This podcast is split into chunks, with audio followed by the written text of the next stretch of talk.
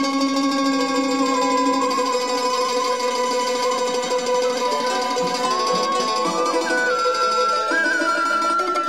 านีวิทยุเสียงสื่อสารมวลชนคณะการสื่อสารมวลชนและสถาบันวิจัยสังคมมหาวิทยาลัยเชียงใหม่เสนอสารคดีชุด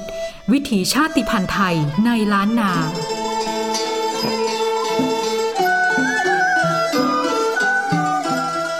บ้านที่อยู่อาศัยของชาวไทเขนส่วนใหญ่เหมือนบ้านล้านนาทั่วไปในภาคเหนือ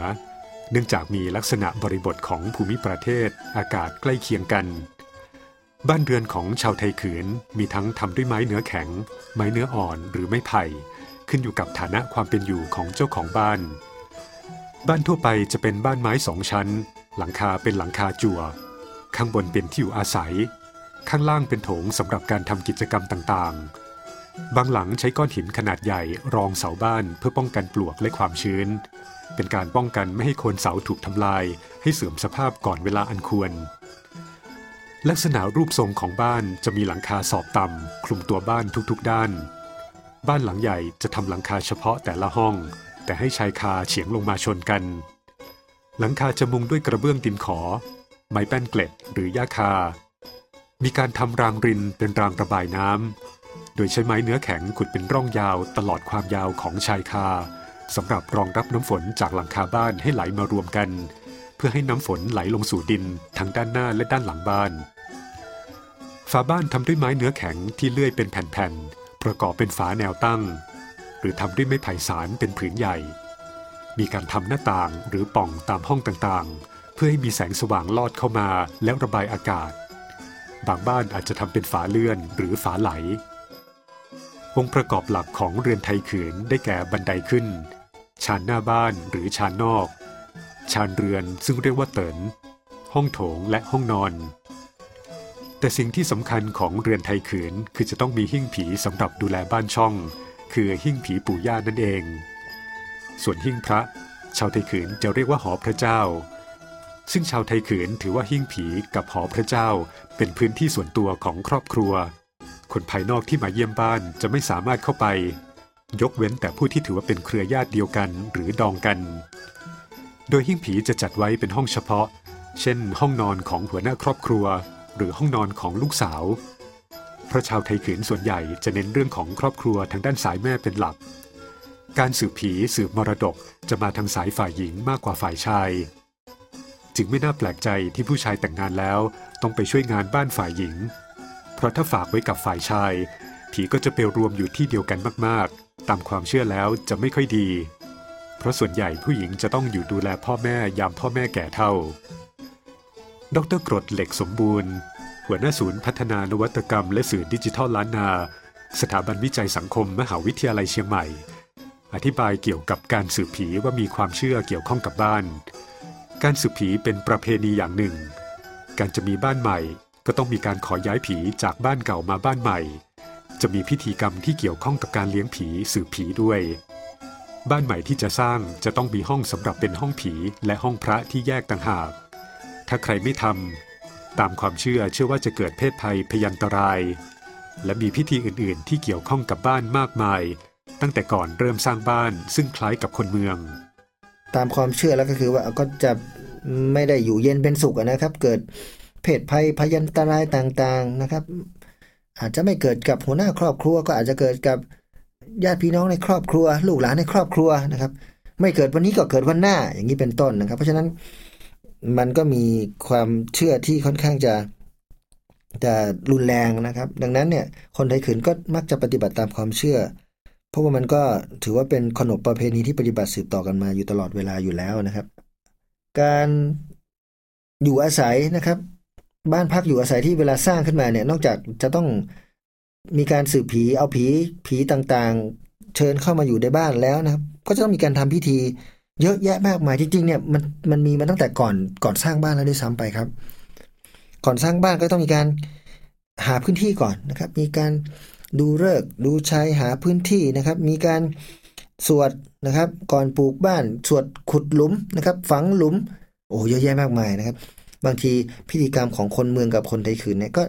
เรียกว่าแทบจะไม่ต่างกันเลยอาจจะมีแตกต่างกันในเรื่องรายละเอียดนะครับเล็กๆน้อยๆแค่นั้นเองนะครับอุปกรณ์วัตถุดิบต่างๆนั่นที่มันแตกต่างกันไปนะครับเพราะว่าบางพื้นที่ที่ชุมชนไทยคืนไปอยู่นั้นอาจจะไม่มีของไม่มีอุปกรณ์ในการที่จะเอามาใช้ต่างๆนะครับบ้านชาวไทยคืนส่วนใหญ่ชั้นบนจะเป็นห้องนอนห้องพระห้องรับประทานอาหารและห้องต่างๆแม้แต่ห้องครัวก็อยู่ชั้น2จะมีเครื่องครัวอุปกรณ์เข้าของเครื่องใช้อยู่ภายในครบถ้วนส่วนชั้นล่างจะมีไว้สำหรับทำกิจกรรมต่างๆชั้นล่างต้องใต้ถุนสูง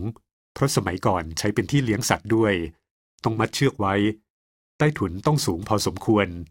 ไม่อย่างนั้นวัวควายจะลอดเข้าใต้ถุนไม่ได้ชาวไทยคืนมีอาชีพเกษตรกรรมจึงต้องตั้งบ้านเรือนใกล้แหล่งน้ำซึ่งแหล่งน้ำสมัยก่อนที่เป็นแม่น้ำจะเอ่อล้นเกิดน้ำท่วมได้ง่ายการที่บ้านมีใต้ถุนสูงจะช่วยให้แก้ปัญหาเรื่องน้ำท่วมได้และสิ่งสำคัญอีกอย่างคือสมัยก่อนเป็นทุ่งนาป่าเขามีสัตว์ร้ายค่อนข้างมากมีทั้งเสือหมีมากมายถ้าสร้างบ้านชั้นเดียวหรือใต้ถุนไม่สูงสัตว์ร้ายจะขึ้นบ้านได้ง่ายและทำอันตรายได้จึงต้องทำใต้ถุนสูงไว้ก่อนเนื่องจากชาวไทยขืนทำการเกษตรกรรมเป็นส่วนใหญ่และการเกษตรกรรมที่ทำคือการปลูกข้าวเป็นหลักก็จะมีหลองข้าวหรือยุ้งข้าวเพื่อเก็บข้าวนั่นเองซึ่งหลองข้าวจะตั้งแยกออกจากตัวบ้านและทำใต้ถุนสูงเหมือนกัน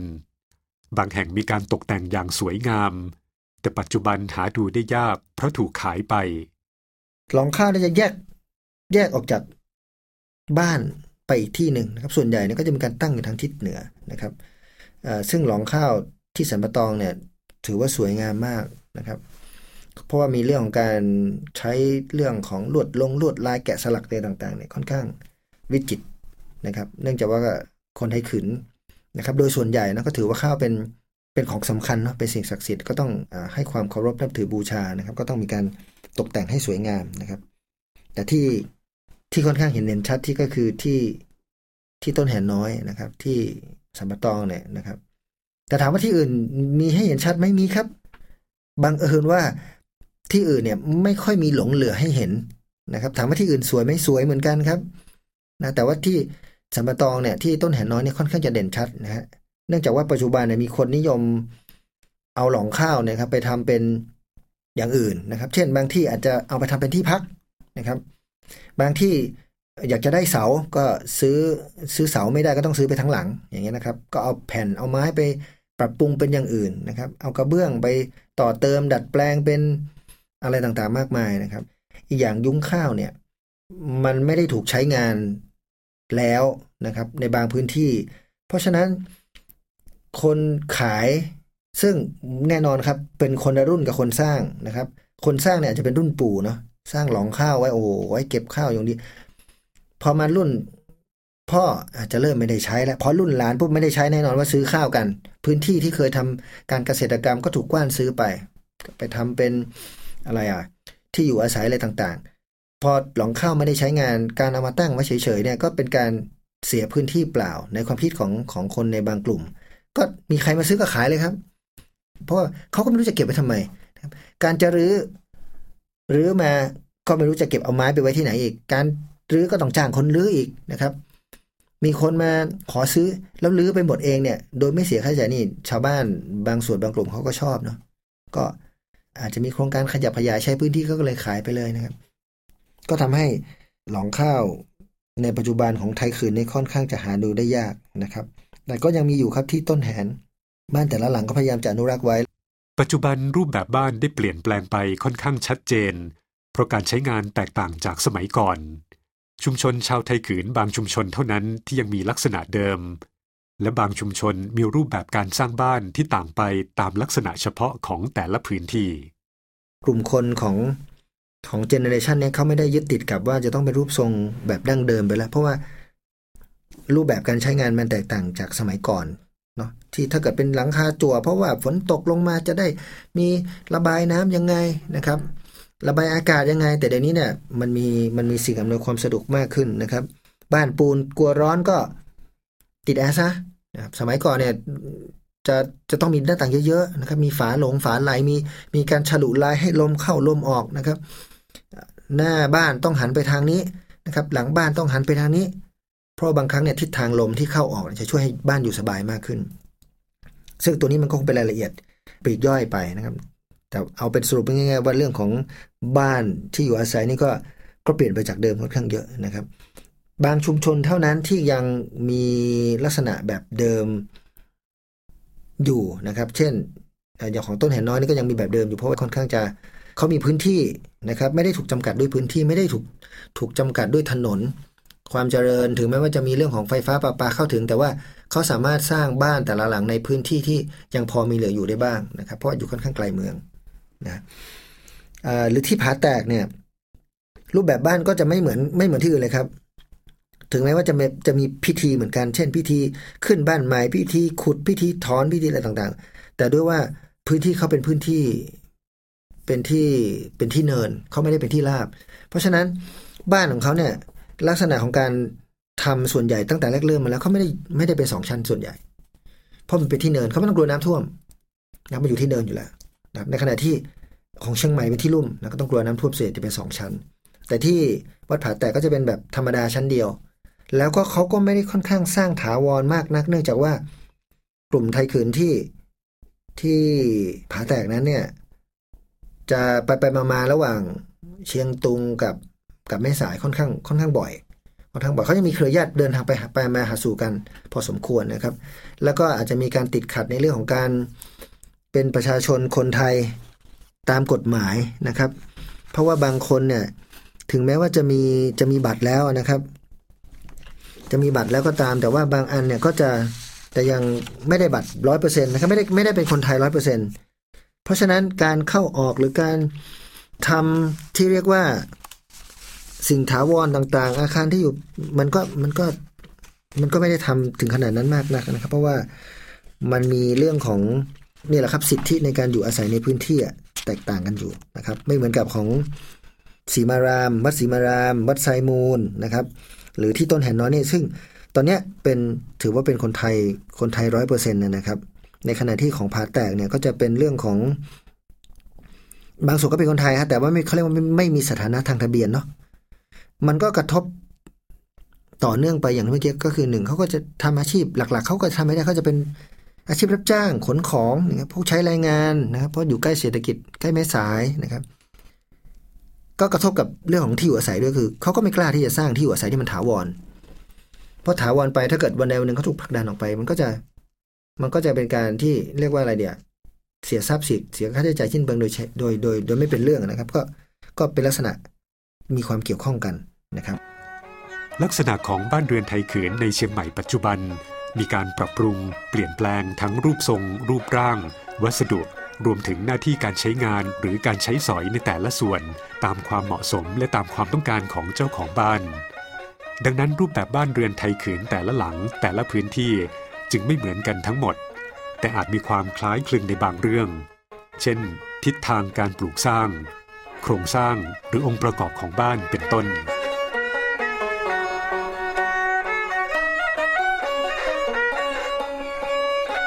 นอกจากเราจะเห็นอัตลักษณ์ของชาวไทยเขือนจากบ้านเรือนที่อยู่อาศัยแล้วอาหารก็เป็นอีกอัตลักษณ์หนึ่งที่อยู่ในวิถีชีวิตของชาวไทยเขือนอาหารของชาวไทยเขือนทั้งที่อยู่ในเมืองเชียงตุงและพื้นที่อื่นๆในแคว้นล้านนาจะไม่แตกต่างกันมากนักโดยเมืองเชียงตุงจะมีอาหารของชาวไทยใหญ่และชาวไทยลื้อมาผสมบ้างขณะที่ชาวไทยเขือนในล้านนาจะมีอาหารของชาวไทยยวนและสยามเข้ามาผสมผสานจนคล้ายกันไปหมดชาวไทยเขือนมักจะรับประทานข้าวเหนียวกับข้าวอาหารชาวไทยเขือนมักมีวิธีการทำที่ง่ายโดยเน้นวัตถุดิบหรือของที่หาได้จากใกล้ๆหมู่บ้านหรือที่มีอยู่เช่นพืชผักผลไม้ต่างๆที่อยู่ใกล้ๆบ้านตามเทือกสวนไรนาที่มีอยู่ก็หยิบมาเป็นอาหารได้หรือมีการเลี้ยงไก่ก็ใช้เนื้อไก่บ้างมีเนื้อสัตว์บ้างแต่ไม่ได้เน้นหนัก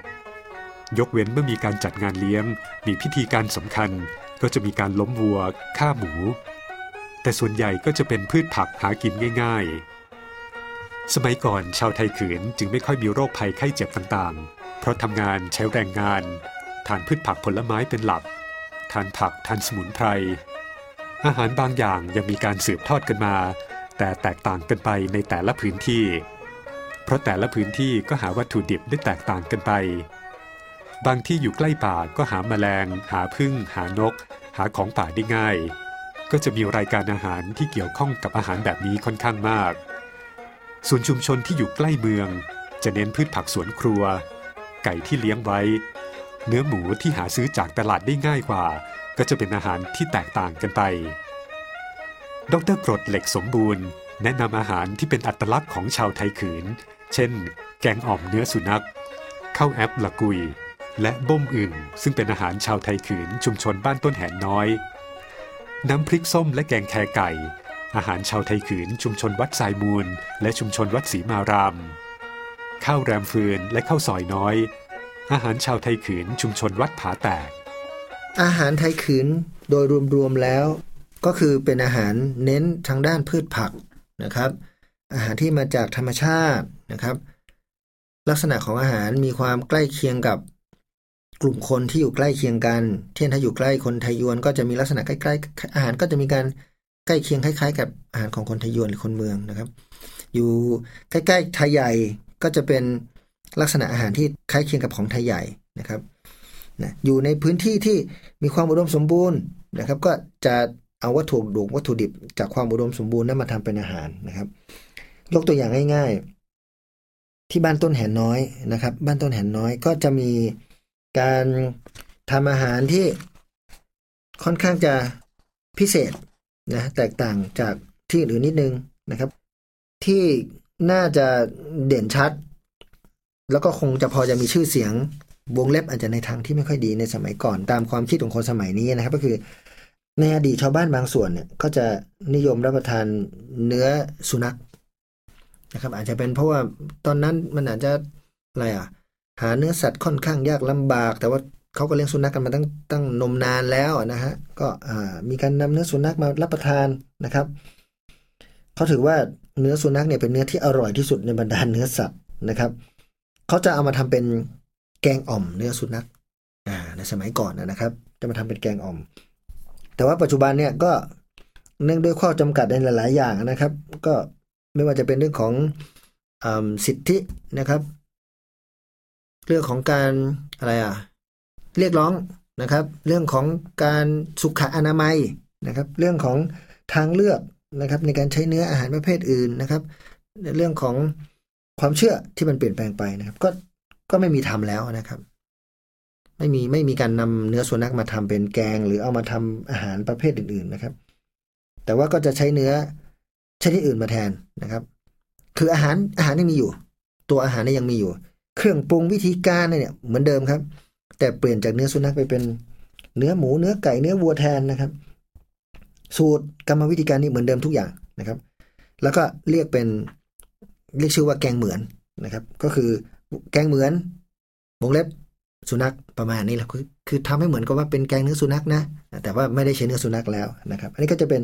ลักษณะที่ค่อนข้างเห็นได้ชัดของไทยขืนที่ต้นแหนน้อยนะครับมีอีกอย่างหนึ่งก็คือเป็น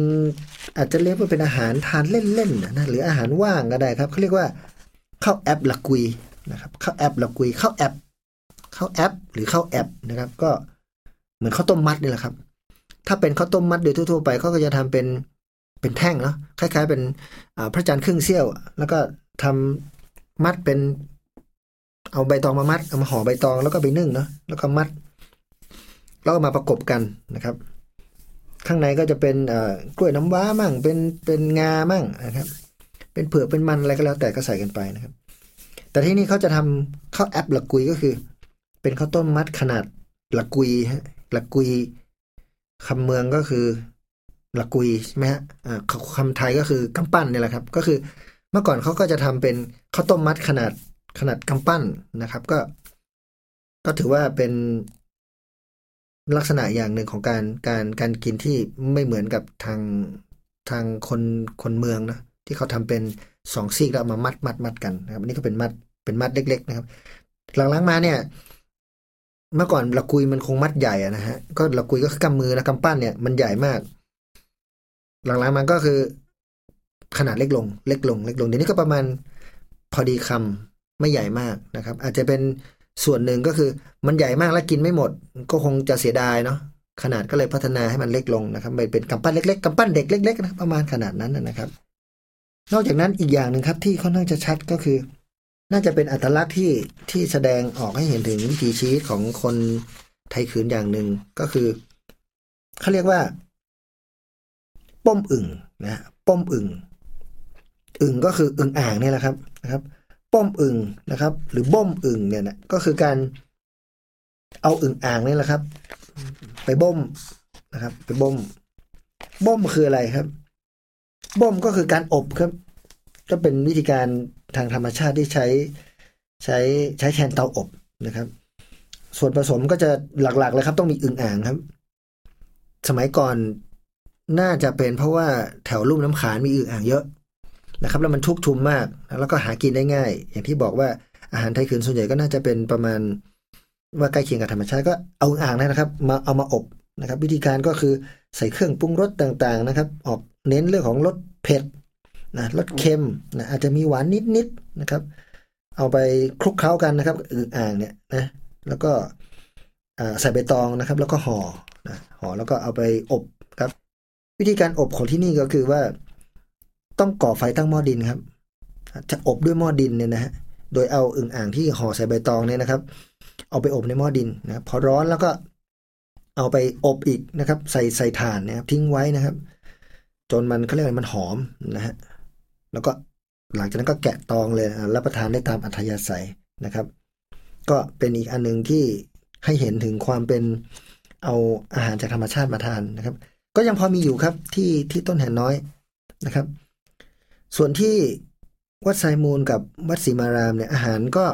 คล้ายคลึงกับคนเมืองครับไม่ว่าจะเป็นน้ำพริกอ่องนะครับที่นู่นเขาเรียกน้ำพริกส้มนะครับหรือน้ำพริกมะเขือส้มนะครับหรือแกงแคแกงไก่นะครับก็คล้ายๆกับคนเมืองแต่ว่าเขาอาจจะมีเทคนิคต่างกันไปเช่นสมมติอย่างทำแกงแคไก่เนี่ยเขาก็จะเอาไก่ไปย่างไฟก่อนนะให้ไก่มันสุกให้มันหอมย่างหอมย่างจากเตาถ่านแล้วก็ฉีกมาเป็นเส้นฝอยๆแล้วก็เอาไปใส่ลงไปในแกงแคไปในหม้ออีกทีนึงอย่างเงี้ยครับก็ไม่ค่อยต่างจากคนเมืองเท่าไหร่แต่มีอีกที่นึงที่ค่อนข้างจะต่างแล้วก็ค่อนข้างจะเห็นได้ชัดก็คืออาหารที่ชุมชนผาแตกครับวัดผาแตกที่อยู่ใกล้ๆแม่สายเนี่ยนะคนไทยขืนที่วัดผาแตกในส่วนหนึ่งจะอพยพมาจากฝั่งพม่าเป็นหลักไทยขืนที่อยู่ที่พม่ามาก่อนนะครับเพราะฉะนั้นอาหารที่ชุมชนที่เนี่ยก็จะมีความคล้ายคลึงกับอาหารทางไทยใหญ่พอสมควรนะครับเช่นมีข้าวแรมฟืนนะครับมีข้าวซอยน้อยอย่างเงี้ยครับมีลักษณะใกล้เคียงกันคล้ายๆกันเลยนะครับวิธีการทำก็ไม่แตกต่างกันเท่าไหร่นะครับกินก็กินคล้ายๆกันนะครับส่วนอาหารอื่นก็จะเน้นเรื่องของอาหารที่หาง่ายตามธรรมชาติแล้วก็เน้นเรื่องของสมุนไพรเป็นหลักเหมือนกันนะครับอันนี้ก็จะเป็นเรื่องความแตกต่างของอาหารที่ว่า